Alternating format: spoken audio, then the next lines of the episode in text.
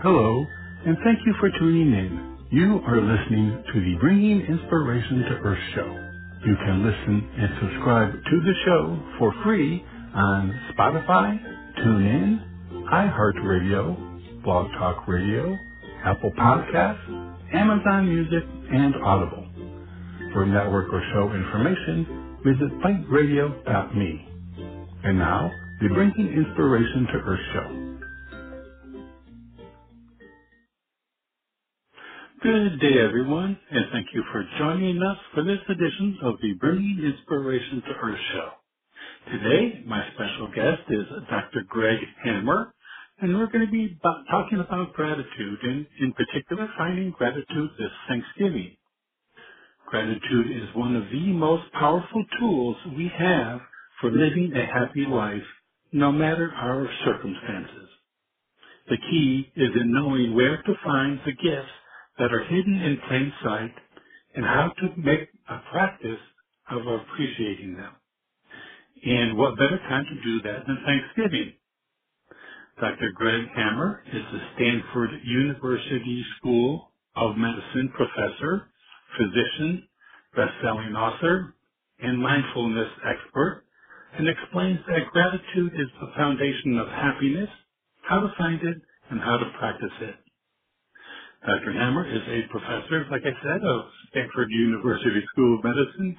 He's also a pediatric intensive care physician, pediatric anesthesiologist, mindfulness expert, and author of Gain Without Pain, The Happiness Handbook for Health Care Professionals. He is a member of the Stanford WellMD Initiative and is former chair of the Physician Wellness Task Force for the California Society of Anesthesiologists. He has been a visiting professor and lecturer on wellness at institutions worldwide and teaches GAIN to medical students, residents, and fellows at Stanford. For more information, you can visit his website, which is greghammermd.com, and that's GREGHAMMERMD.com. And with that, I'd like to welcome Greg to the show. Good day, Greg. Good day, Robert. Great to be with you. It is my pleasure, and I'm happy that we're going to be able to talk about gratitude.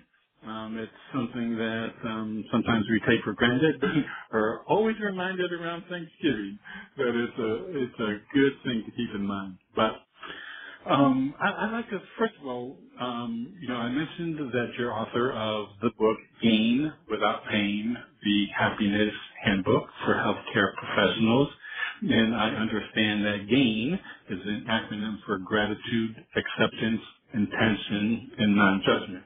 So what I'd like to talk about first is the first half of the show is, talk about gratitude, the first part of that acronym and program, and then in the second half talk about the remaining aspects. So let's start with, when did you, become particularly interested in the subject of gratitude? That's a good question, Robert. I think that it came into focus for me when I joined the WellMD directive at Stanford, which was convened in 2011 in response to the growing prevalence of burnout in medicine. So I was part of that directive identifying the drivers of burnout and coming up with potential remedies. And I was asked to give a talk at a national hospital administrators meeting. Actually, one of the administrators at WellMD was contacted and asked several of us if we'd be willing to give this talk. And so it was at the beautiful Lake Tahoe and an interesting group of people. So I gave that talk, and that went well. I was asked to give another one. And then I had some sabbatical time, so I decided to write a book to get what I was thinking was a more refined message out to people. And I spent a lot of time thinking about a simple message. And by that I mean that I I hear a lot of people talking about gratitude in the context of various practices, which in some cases are a bit complicated. We talk about stages, first there's this stage, the next stage you're following, and that's just always seemed to be a little bit too complicated for me. So I tried to distill the message down to the simplest form possible, and in the process I came up with four elements that I thought were really critical to happiness. And the first one was gratitude, and the others are acceptance, intention, and non-judgment, as you mentioned, that form the acronym GAIN. So this is really a sort of a sequence of events, beginning with my involvement in this wonderful program at Stanford and culminating in the book and my distilling what I thought were really the four pillars of happiness as part of personal resilience, which is really one of the key ingredients to overcoming burnout or perhaps to preventing burnout. So, you know, gratitude is certainly, as we can appreciate empirically from our lives, really essential to happiness. We can imagine or perhaps know somebody who is poor and happy, or somebody who may be physically challenged and happy, but it's hard to even imagine someone who is ungrateful and happy. So I think we can all appreciate that gratitude is really essential if we're going to live a happier life. Yeah, absolutely. And one of the things I noticed, the book was written in particular to help with health professionals. But as I was going through and reading it, it was like this really could be applied to anyone in particular. So wouldn't you agree that would be could be applied to anyone who's listening? Oh, absolutely. And Robert, I'm grateful, in fact, for being invited to do so many television interviews and radio interviews and podcasts such as yours. Now, really 3 years after the book was published, and the great majority of those invitations are from people who have programs that are not really related to medicine, not related to physician burnout. So, yes, that was something that the publisher suggested as a subtitle, because my initial aim was really to contribute to a remedy for burnout among healthcare professionals. But, at this point, of course, I'm happy to discuss it in the context of everybody. And I think we all share the same sort of negativity, and our suffering is really the same, whether we're in medicine or any other walk of life, regardless of where we live, what country in which we live. So, I think these are essential and certainly applicable to all of us. Yeah. I love when I read a book and can learn, can increase my vocabulary. And one word that showed up regarding your efforts is that the gratitude is essential to well-being and our experience of eudaimonic happiness. So I had to kind of look up eudaimonic. What's that all about? So when I looked it up, it's like, okay. So tell us, using that word, the idea of making, kind of setting the stage, I guess, for happiness. Is that kind of what that means as far as gratitude? Well, what it means in the way that I use it is really in the context of what can be described as two kinds of happiness. So, happiness is really it's not a destination, it's a process, first of all. And one can be happy that they got a beautiful new car. One can be happy that, their child graduated from middle school. And there are a lot of sort of temporary forms of happiness that tend to fade over time.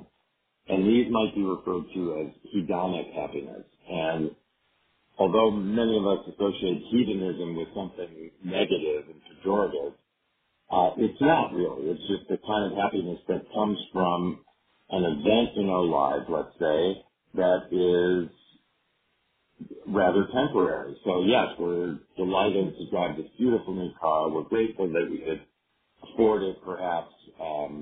You sit in it, you enjoy driving it. It's a really smooth ride. The interior is beautiful. The instrument cluster is artful, and so on. So that makes us happy.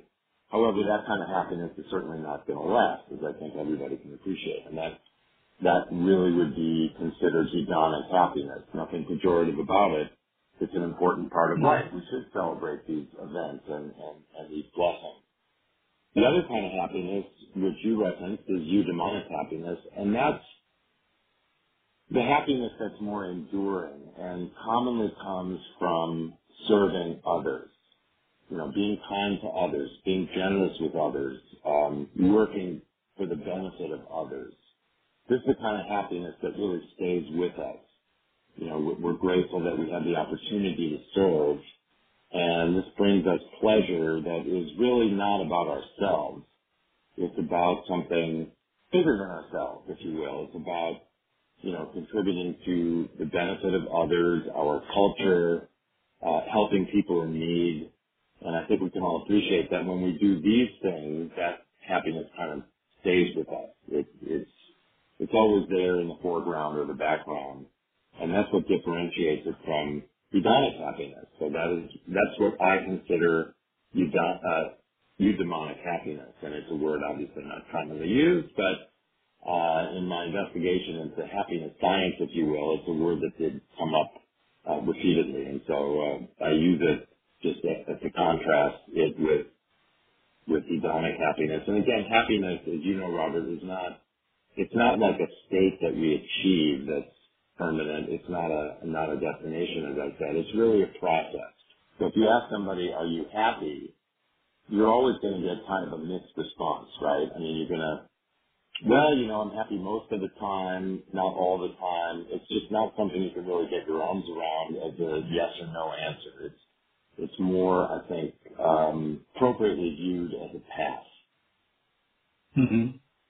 Yeah. Well, you know, I like the differentiation, you know, between the hedonistic and, you know, the eudaimonic happiness, because, I mean,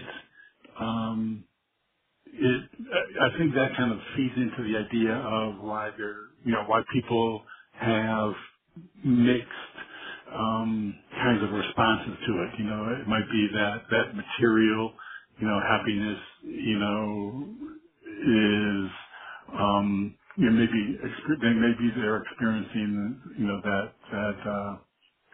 that kind of happiness, or they're thinking about that kind of happiness first. And then when it comes down to the base, you know, eudaimonic happiness, that maybe there's something lacking there. You know, so it's, that might, I think, contribute to the, you know, the mixed kinds of reactions people may have when asked. I think absolutely so. And you know, it's perhaps can be appreciated in the context of having a vacation. You know, you sort of plan the vacation, you're going to some beach destination, and you're excited about it, you look forward to it, you're feeling a little ragged from work, being overworked, maybe a little burnt out. And so you're planning this vacation, you're feeling really happy about it, excited about it, and then you go on the vacation, and oftentimes it doesn't quite live up to your expectations, but you still, after a few days, you really relax into it. The sunshine, the sound of the waves on the beach, you know, maybe some exotic food. So, you know, you are generally happy on this vacation, and then you come home, and after one day at work, it seems like the benefits of the vacation have totally worn off. So there's nothing wrong with being happy and excited about planning the vacation and being generally happy while you're on the vacation. But, you know, your expectation can be that that's going to be a very transient, temporary form of happiness. So yes, we need these times with our family, you know, it's a family vacation maybe, and so that's wonderful. It brings the family closer, and, you know, there's a lot of good things about it. There's nothing wrong with that kind of temporary happiness, as long as we realize that that's what this is.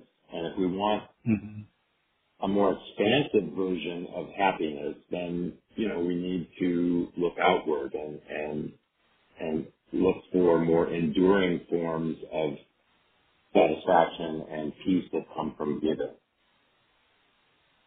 Yeah, I understand. Now, what in your research, you know, regarding the topic of gratitude, what evidence is there that, you know, a practice of expressing and experiencing gratitude has the effect on both psychological and the physical being? Great question, Robert.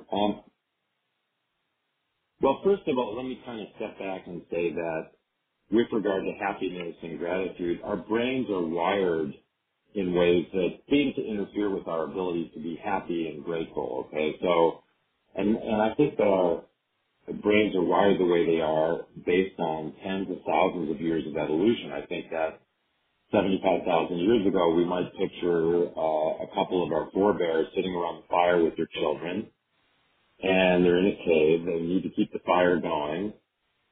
They need to be kind of focused on the future. They have enough wood to keep the fire going. And also they had to be rather wary. Could there be a saber-toothed tiger lurking outside the mouth of the cave? And so they were obsessing, if you will, over the future and thinking in a negative, very wary way, catastrophizing in a way, thinking of the worst thing that might happen. And to them, maybe that was adopted. That allowed them to live longer, to have more offspring. The genes that code for these thought patterns, these neural patterns of connectivity, propagated in the population. And here we are 75,000 years later, and this is the way our brains work. We do have a negativity bias. We tend to remember the negative and forget the positive. We're fairly wary. We do obsess about the future, and with our negativity bias, this leads to fear and anxiety. We tend to catastrophize. And we also obsess over the past, and this, with our negativity bias, generates a lot of shame and regret, low self-esteem, the imposter syndrome for lots of very otherwise successful people, and depression. So fear, anxiety, depression, these are very common in our culture, and this is based on the way our brains are wired. And so we go to happiness and gratitude again, and I would say the good news is that our brains have a wonderful quality called neuroplasticity. So we can actually change the way we think for the better. And I'll give you a good example about how I think that a gratitude practice can help rewire our brains and contribute to greater happiness. There's a program at Duke University called Three Good Things. And this is really a research project that's been going on for years. I think it's still going on, so people might still be able to join as a participant. And basically the short version is that you go online, you sign up to be a participant, you take a quality of life survey, which has been validated, which kind of measures your degree of satisfaction and happiness in life, if you will. And then you commit to thinking of three good things that happen during your day, every day before you go to bed, for a period of a few months.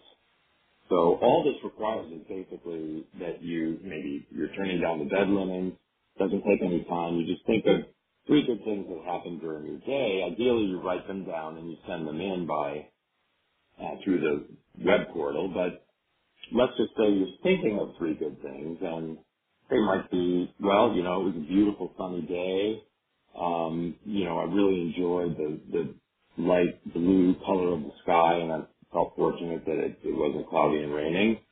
I'm grateful that I took my dog for a long walk, and it was, you know, really wonderful and peaceful. I had a good day at work. I had some good interactions with colleagues. So we all have three good things that we can come up with. So just by thinking of these three good things, and as I said, ideally perhaps recording them and sending them through the portal, but let's just say just thinking about them, what the investigators have found is with these quality of life surveys that the participants actually became happier. They slept better doing this before they went to sleep, and they became actually more satisfied, grateful, and happy. And so this is a really great example of how what's basically a gratitude practice, right? It's being grateful for three of the good things that happen during the day actually begins to rewire the brain little by little, but in a fairly enduring way. They found that, I think they surveyed people, the participants, for 6 months after they began the practice, and for at least 6 months, it was an enduring effect that made people have a greater sense of satisfaction and happiness in their lives. So this is a great example of sort of beginning to rewire our brains and the relatively enduring effect that being grateful can have on our happiness. Yeah, and that's a very simple thing to do. To be able to, in short, I mean, you know, it sounds like, the key to making the change is making it easy, easy for people to be able to, to do that rewire. And so that sounds like that's a perfect way to be able to start to rewire. Now, one of the things people really embrace, Robert, I'm sorry to interrupt you. People embrace simplicity. And, if I go to a lecture, I will retain the information that I heard much better if it's simple. If the speaker is talking about something very complicated, this leads to that, leads to a third thing and a fourth and a fifth, and we go through this stage, that stage, the other stage. Maybe some of this doesn't really resonate with me, and so I get distracted and I have a hard time remembering anything by the end of the talk, so I may not remember much of it at all the next day. Whereas if it's something very simple, if it's kind of, refined to its essence, and I can remember it maybe with an acronym, such as GAIN, I think we can remember simple things, and, I've tried to distill what I think are the essential ingredients to happiness down to something simple, and we can talk about it further when you like, but GAIN is, it's four elements. It's an acronym that has four elements, and I think most of us can remember that. And as with the Three Good Things practice, I think we can remember the practice of simply thinking of, perhaps writing down if you're a journaler, three good things that happened during the day. It's very simple. It's easy to understand and to practice. And I think that's really important when we're talking about how to rewire our brains and become happier. Yeah, I agree. And that writing kind of solidifies. I mean, it takes the knowledge, a little bit further. I mean, rather than just simply, thinking of it mentally, it just takes it, kind of cements it in a way, as far as the ideas and implementing them. Yes, I agree. I mean, I think for a number of reasons that's true. I am not a journaler. Like I've tried to initiate a journal and write things down on a regular basis, and it doesn't usually last that long.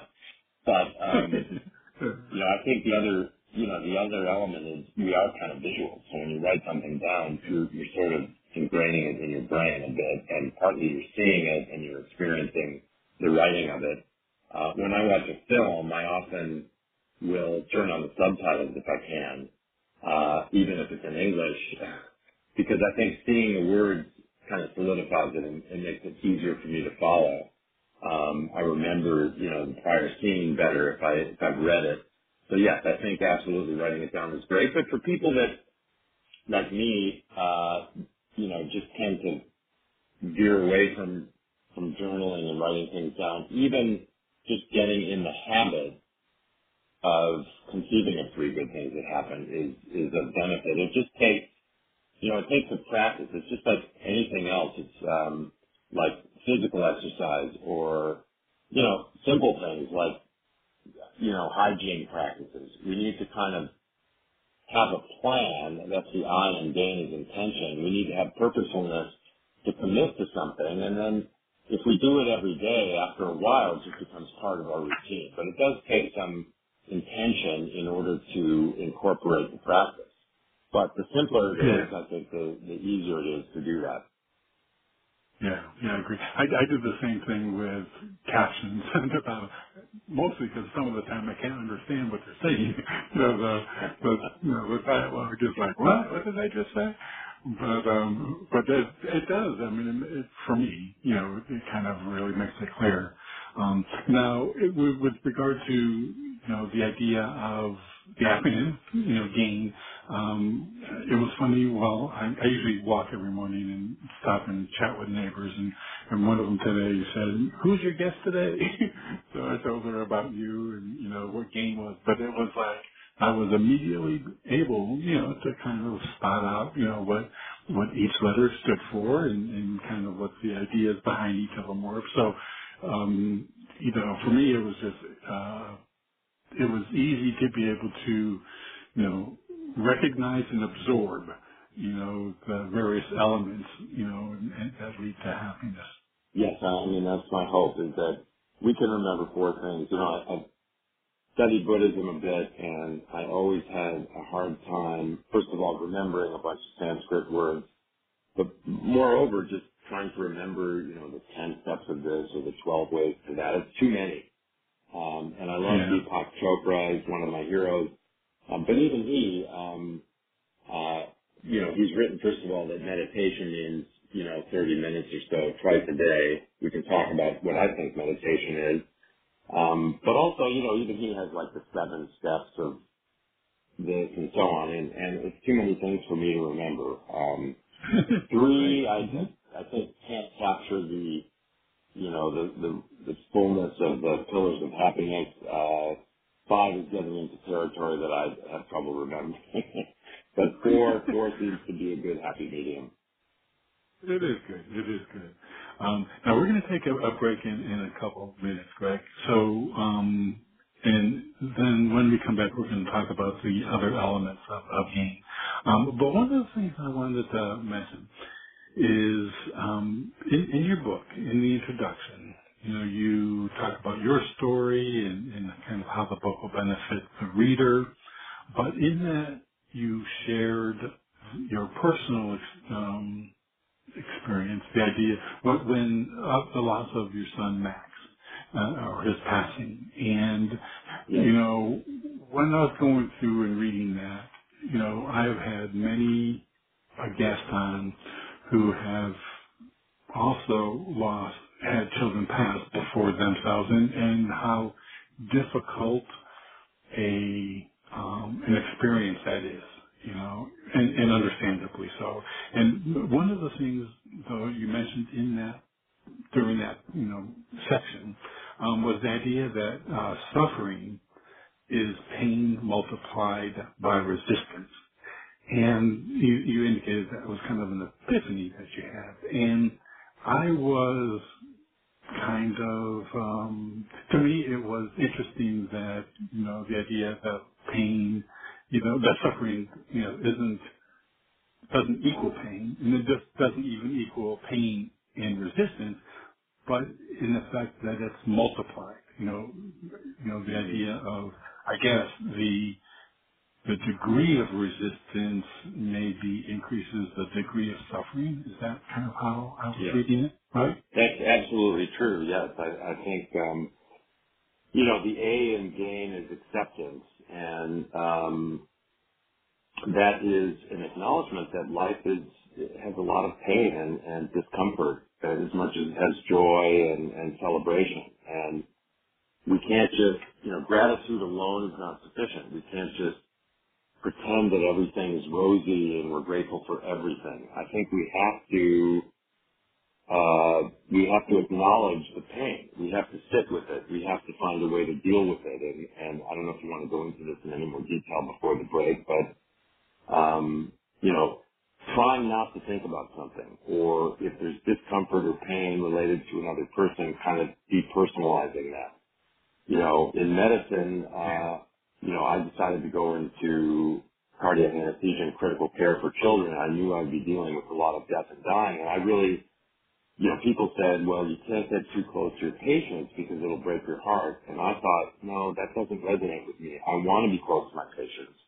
So I'm going to deal with that by really sitting with this idea of death and dying and accepting it, because it's something we're all going to experience. And I think that's partly why we try not to think about it. But trying not to think about something is a form of resistance. Or, you know, having a patient, let's say an adult patient that smoked cigarettes, now has lung cancer, depersonalizing that patient, saying they sort of brought it on themselves.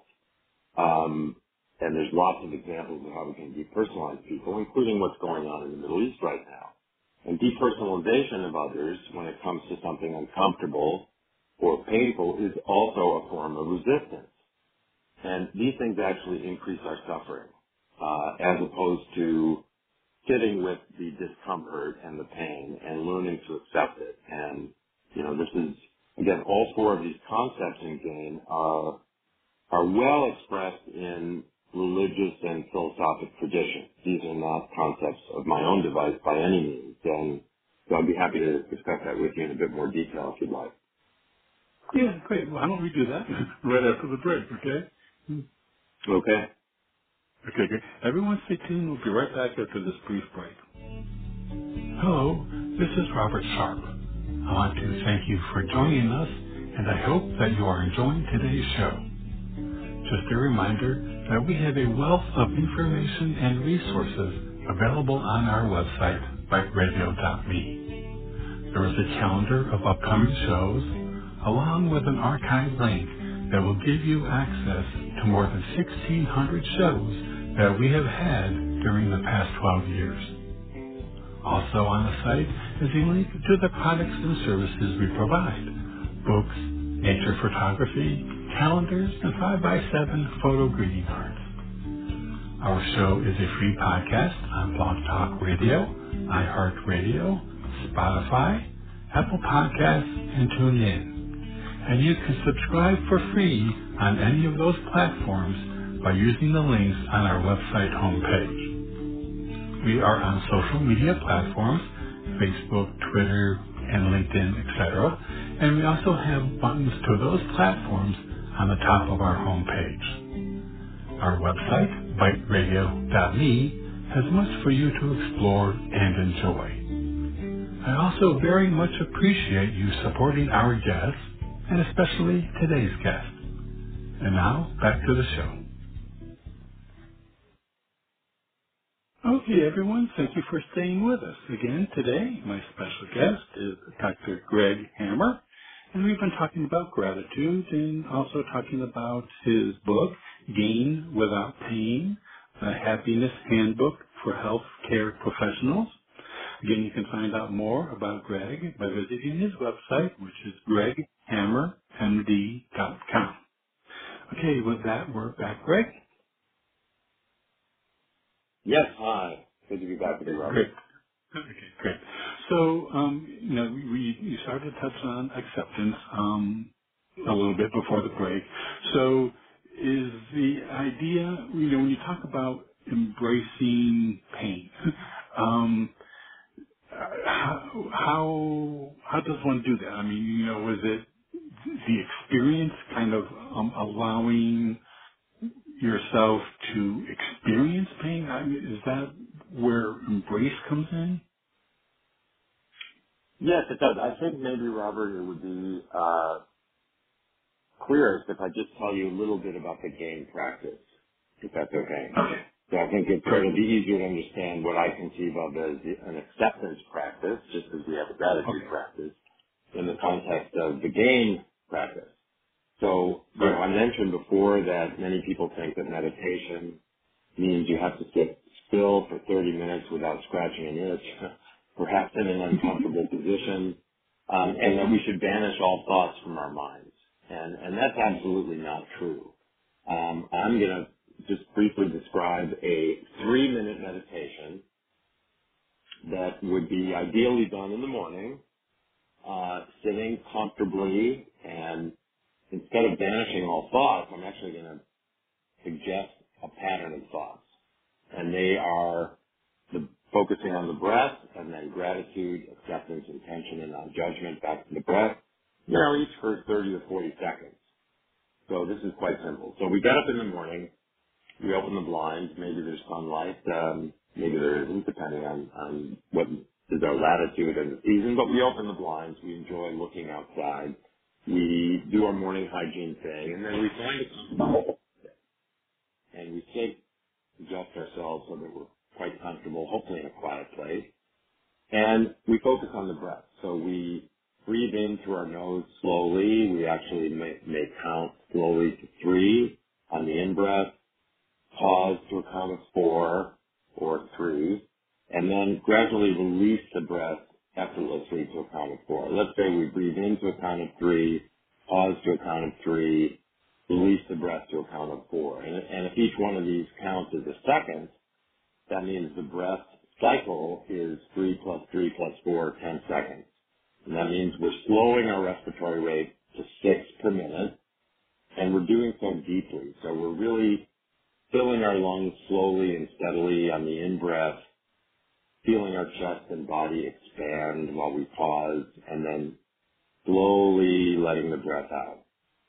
And we do this for a few cycles. And what we're doing in part is activating the parasympathetic nervous system, and that keeps in check the sympathetic or fight or flight side of the nervous system. So by activating the parasympathetic nervous system, we're actually slowing our heart rate, lowering our blood pressure, lowering our blood sugar in a healthy way, and settling into our breath, appreciating the magic of the breath. And then we go through a contemplation of that for which we're grateful. And as we discussed, I think we all have things for which we're grateful: our relative health, the fact that most of us live in a safe place, we've got a roof over our heads, we've got enough food to eat, we have people that we love and enjoy spending time with, maybe we have a pet that we adore.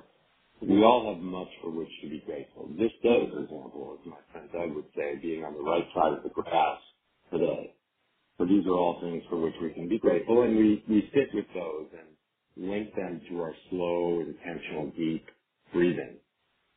And then we transition to the A in GAIN, as we discussed, and this is acceptance. And so here we actually picture something uncomfortable or painful. So for me, the death of my beautiful boy, Max, often comes to mind first. We actually focus on it. We link the thoughts, the experience, the feeling to our breath.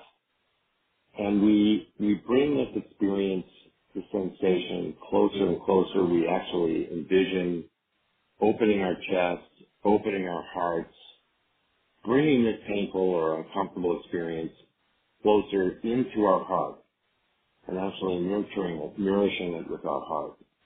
And just sitting as we breathe slowly and deeply and intentionally, sitting with this experience and allowing our muscles to relax as we breathe slowly into this experience. We hold this experience. And then we transition to the I in GAIN, which is intention. So, as I said, we have a negativity bias, and we're very distracted by thoughts of the past and future. So our first intention may be to be positive and present. So we may just focus on our present experience, our physical experience, our sensations. We focus on the feeling of the pressure of the chair against our body. We focus on the sound that we hear with our eyes closed, perhaps an airplane going by in the distance, perhaps a car passing, the slightly sweet smell of the air that we're breathing, the tingling on the soles of our feet, that subtle sensation. And we sit with these feelings, and we reaffirm our intention to experience the present moment in its fullness. And we also reaffirm our intention to be more positive. So we affirm our intention that the next time we're having negative thoughts, we actually reverse that and think about the positive elements in our life and the positive elements in our experience. These are intentions. And also to be more grateful and giving and kind and compassionate and present. And we link this to the breath. And then we transition finally to the ending game, which is non-judgment. And we might, for example, envision an image of the earth apparently suspended in space, one of these beautiful NASA images. And we appreciate the beauty of the earth, and we recognize that the earth is just a planet. It is neither good nor bad. Things don't have to be good or bad. When we judge with our negativity bias, we often judge negatively, whether it's of others or the world or ourselves. And here we appreciate that the earth being just a planet, neither good nor bad, things don't have to be good or bad. It's only logical to think of ourselves as just the human being, the person that we are. I am just the person that I am. I'm neither good nor bad. And we sit with this I amness. I am neither good nor bad. I am, and again, we link this to our breath, appreciating the slow fullness of our breath, linking it to I am, I'm neither good nor bad. And we go back just to pure focus on the breath. And then we slowly open our eyes, and we're ready to go out in the world. And this can take as little as 3 minutes. That's a wonderful exercise to start the day. As far as because I know many times I would just jump out of bed and start right in with whatever was on my agenda, and really not take even a few minutes, to get centered and balanced and kind of, but I do like the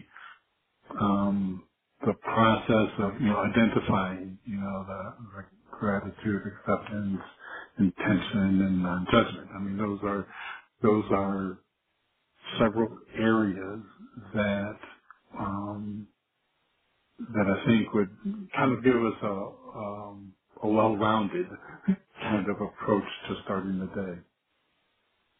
Yeah, we start with our negativity bias as soon as we wake up at times, right? So we, maybe we're getting out of bed, our back is a little stiff. As we grow older, maybe our joints are a little stiff, and we just start focusing on, my back, my hands are sore, stiff. And if this isn't too graphic, one way of getting out of that negativity, again, this is an intention, if you will. It's a purposeful way of converting those negative thoughts into positive thoughts. As we get up and we walk to the bathroom, maybe to empty our bladders in the morning, and again, I hope this isn't too graphic, but, our physiology is miraculous. The fact that our kidneys, for example, for most of us, we don't have kidney failure, our kidneys do this amazing job of filtering our blood, removing things that would be toxic if they were allowed to accumulate in our blood. And they filter our blood. They pass along these toxic substances into our bladder, along with some water. And our bladder has the amazing capability of storing this liquid material even overnight. So we might get up once or twice to go to the bathroom, but it's amazing that we can sometimes sleep through the night without even getting up. This is our urinary system working in a miraculous and complex, harmonious way, our kidney, our ureters, our bladder. And then we're able to get up and go to the bathroom in a perfectly coordinated way onto our bladder, where this is a series of muscle contractions and sphincter relaxations. And so again, I hope that's not too graphic, but it's instead of when we start to focus on the negativity of our back hurting or our hands being stiff, go to the miracle of our physiology. Something as simple as emptying our bladder in the morning. What processes that requires, and how miraculous our physiology is that we have this. We were healthy enough to actually stand up and walk and do these basic things. It's the amazing physiology of the way our body works, the way our heart is pumping blood to our organs, where our organs are working. So let's just be grateful for this day that miraculously our our physiology, our bodies are working the way they do, rather than focusing on, let's face it, the relatively minor, for most of us, issues that, you know, minor discomforts and negative aspects of the way our body, the way we experience our body is. And so, you know, there's lots of ways to do this, but we can, with intention, you know, sort of switch off these negative thoughts in favor of a positive way of thinking and being. Yeah. Well, I must say that I know henceforth my morning routine is going to have a different insight in the morning. So,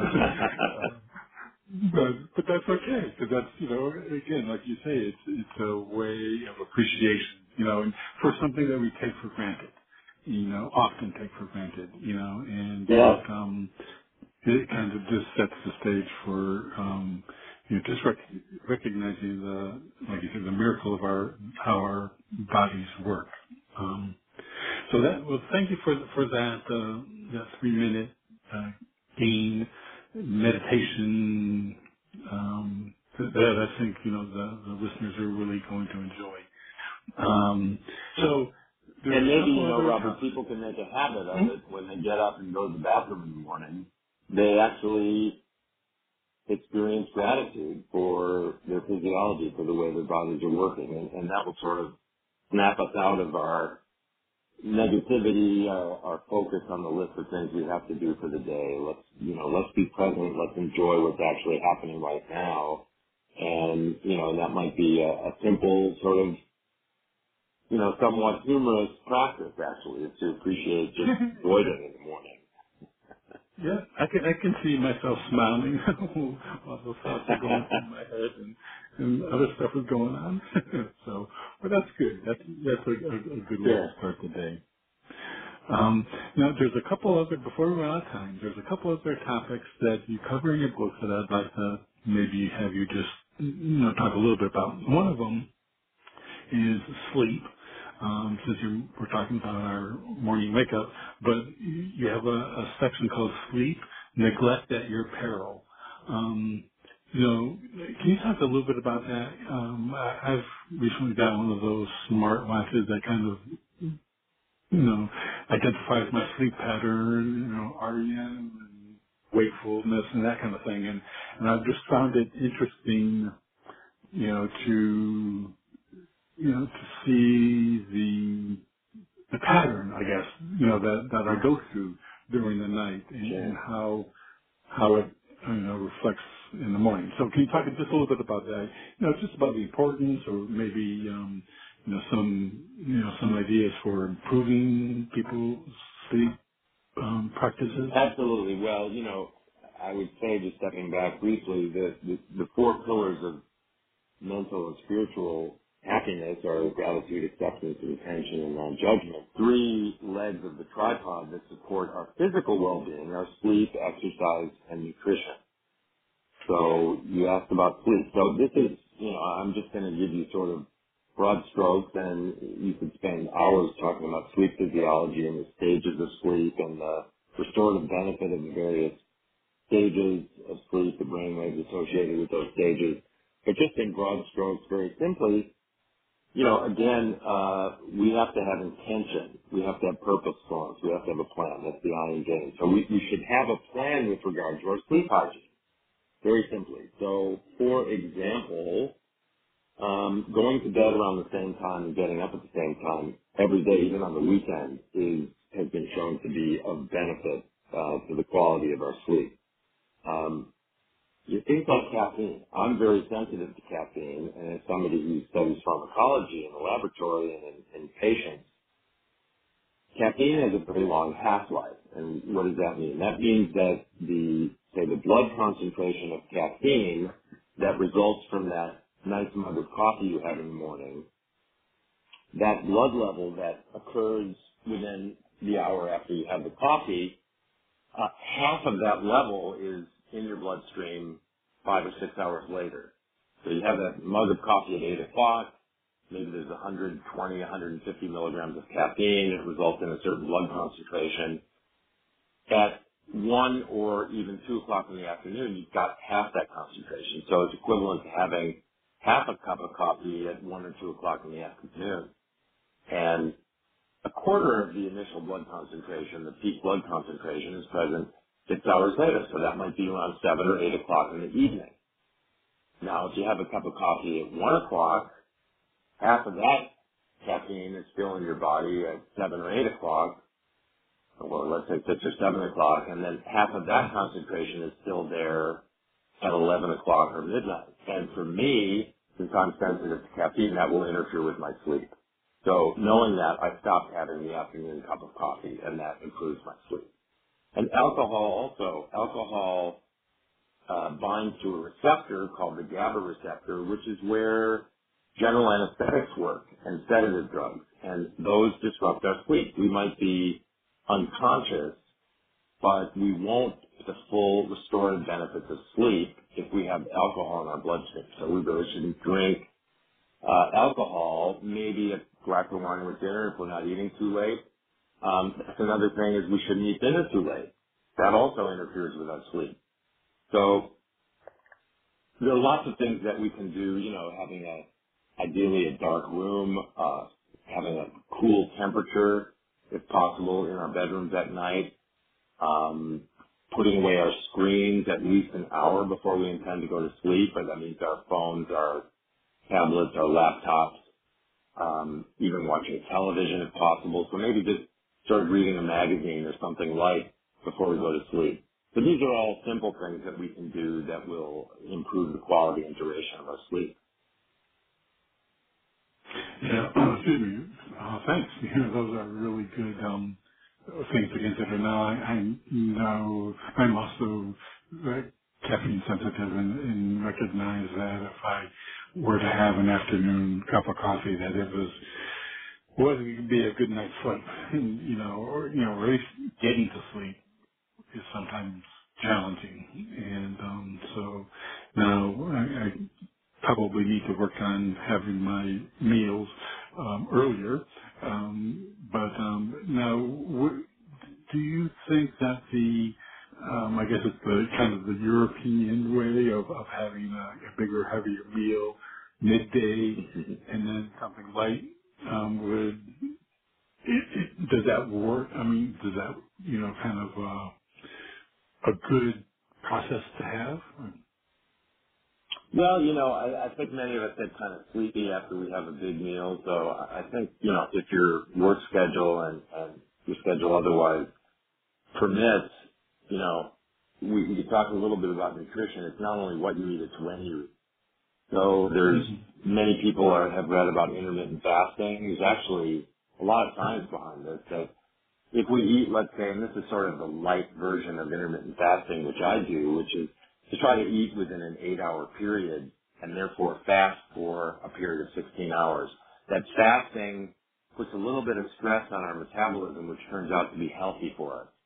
So if we eat, let's say, between 11 a.m. and 7 p.m., so I don't, once I started doing this, and this, relies on me coming back and taking out my work schedule in the operating room, the intensive care unit, which I'm doing, when I'm in the OR, I have to eat breakfast because I don't know if I'm going to be able to eat lunch. But if I'm not in the operating room or the intensive care unit, I don't eat till 11, and I try to finish dinner by 7, both for intermittent fasting purposes, but also for my sleep, not eating too late. Mm-hmm. So I think, when we have a big meal, Robert, a lot of us get kind of sleepy, so I think it's probably healthier and better for us in terms of our productivity and ability to concentrate, maybe to have more frequent, smaller meals. So maybe have something to eat if you're doing intermittent fasting at 11 or 12, but not too much, and then maybe have something in the mid-afternoon, maybe some fruit and yogurt. It's great to have protein with sugars that we eat. I wear a continuous glucose monitor for 2 weeks at a time periodically, and I've noticed that, fruit has a lot of sugar in it, which is fructose. It's natural sugar, but it's still sugar. It's not really healthy for our blood sugar to spike. So if I have some fruit, my blood sugar goes up, but if I have fruit with some protein, could be a protein bar that's healthy, grass-fed whey, for example, or some yogurt that has a lot of protein in it, then I can have the fruit and my blood sugar doesn't go up very much. There's a lot of interesting things you can learn with continuous glucose monitoring. But I would suggest having, you know, a relatively reasonable late breakfast, early lunch, and then, you know, perhaps allowing for 10 or 15 minutes to have a snack during the afternoon, and then having an early-ish dinner.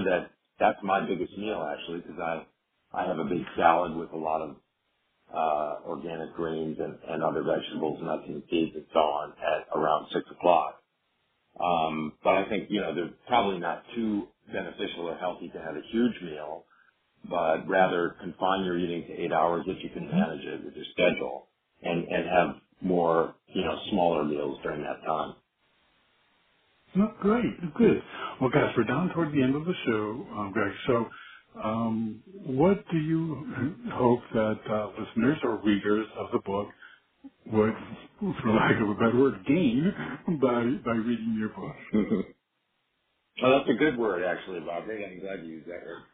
You know, what I would hope is that people can recognize that we all have a negativity bias. We all have a lot of distracted thoughts going to the future and past that are maladaptive. So it's not a dirty little secret. It's not something, oh, if my friends knew that I thought this way, that they wouldn't like me anymore, they wouldn't respect me.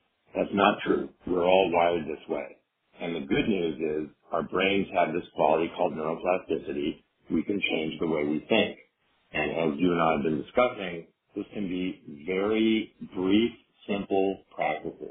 Over time, practiced on a regular, ideally daily basis, have a huge impact on our thoughts and experiences and our happiness. And so, you know, I would encourage people to consider the brief 3-minute GAIN meditation in the morning, focusing on the breath, and perhaps the 3 good things or gratitude practice before you go to sleep. And I think if you start doing this and make it a habit, you'll find that it's very simple and easy to do, and it really will start to change the way you think for the better.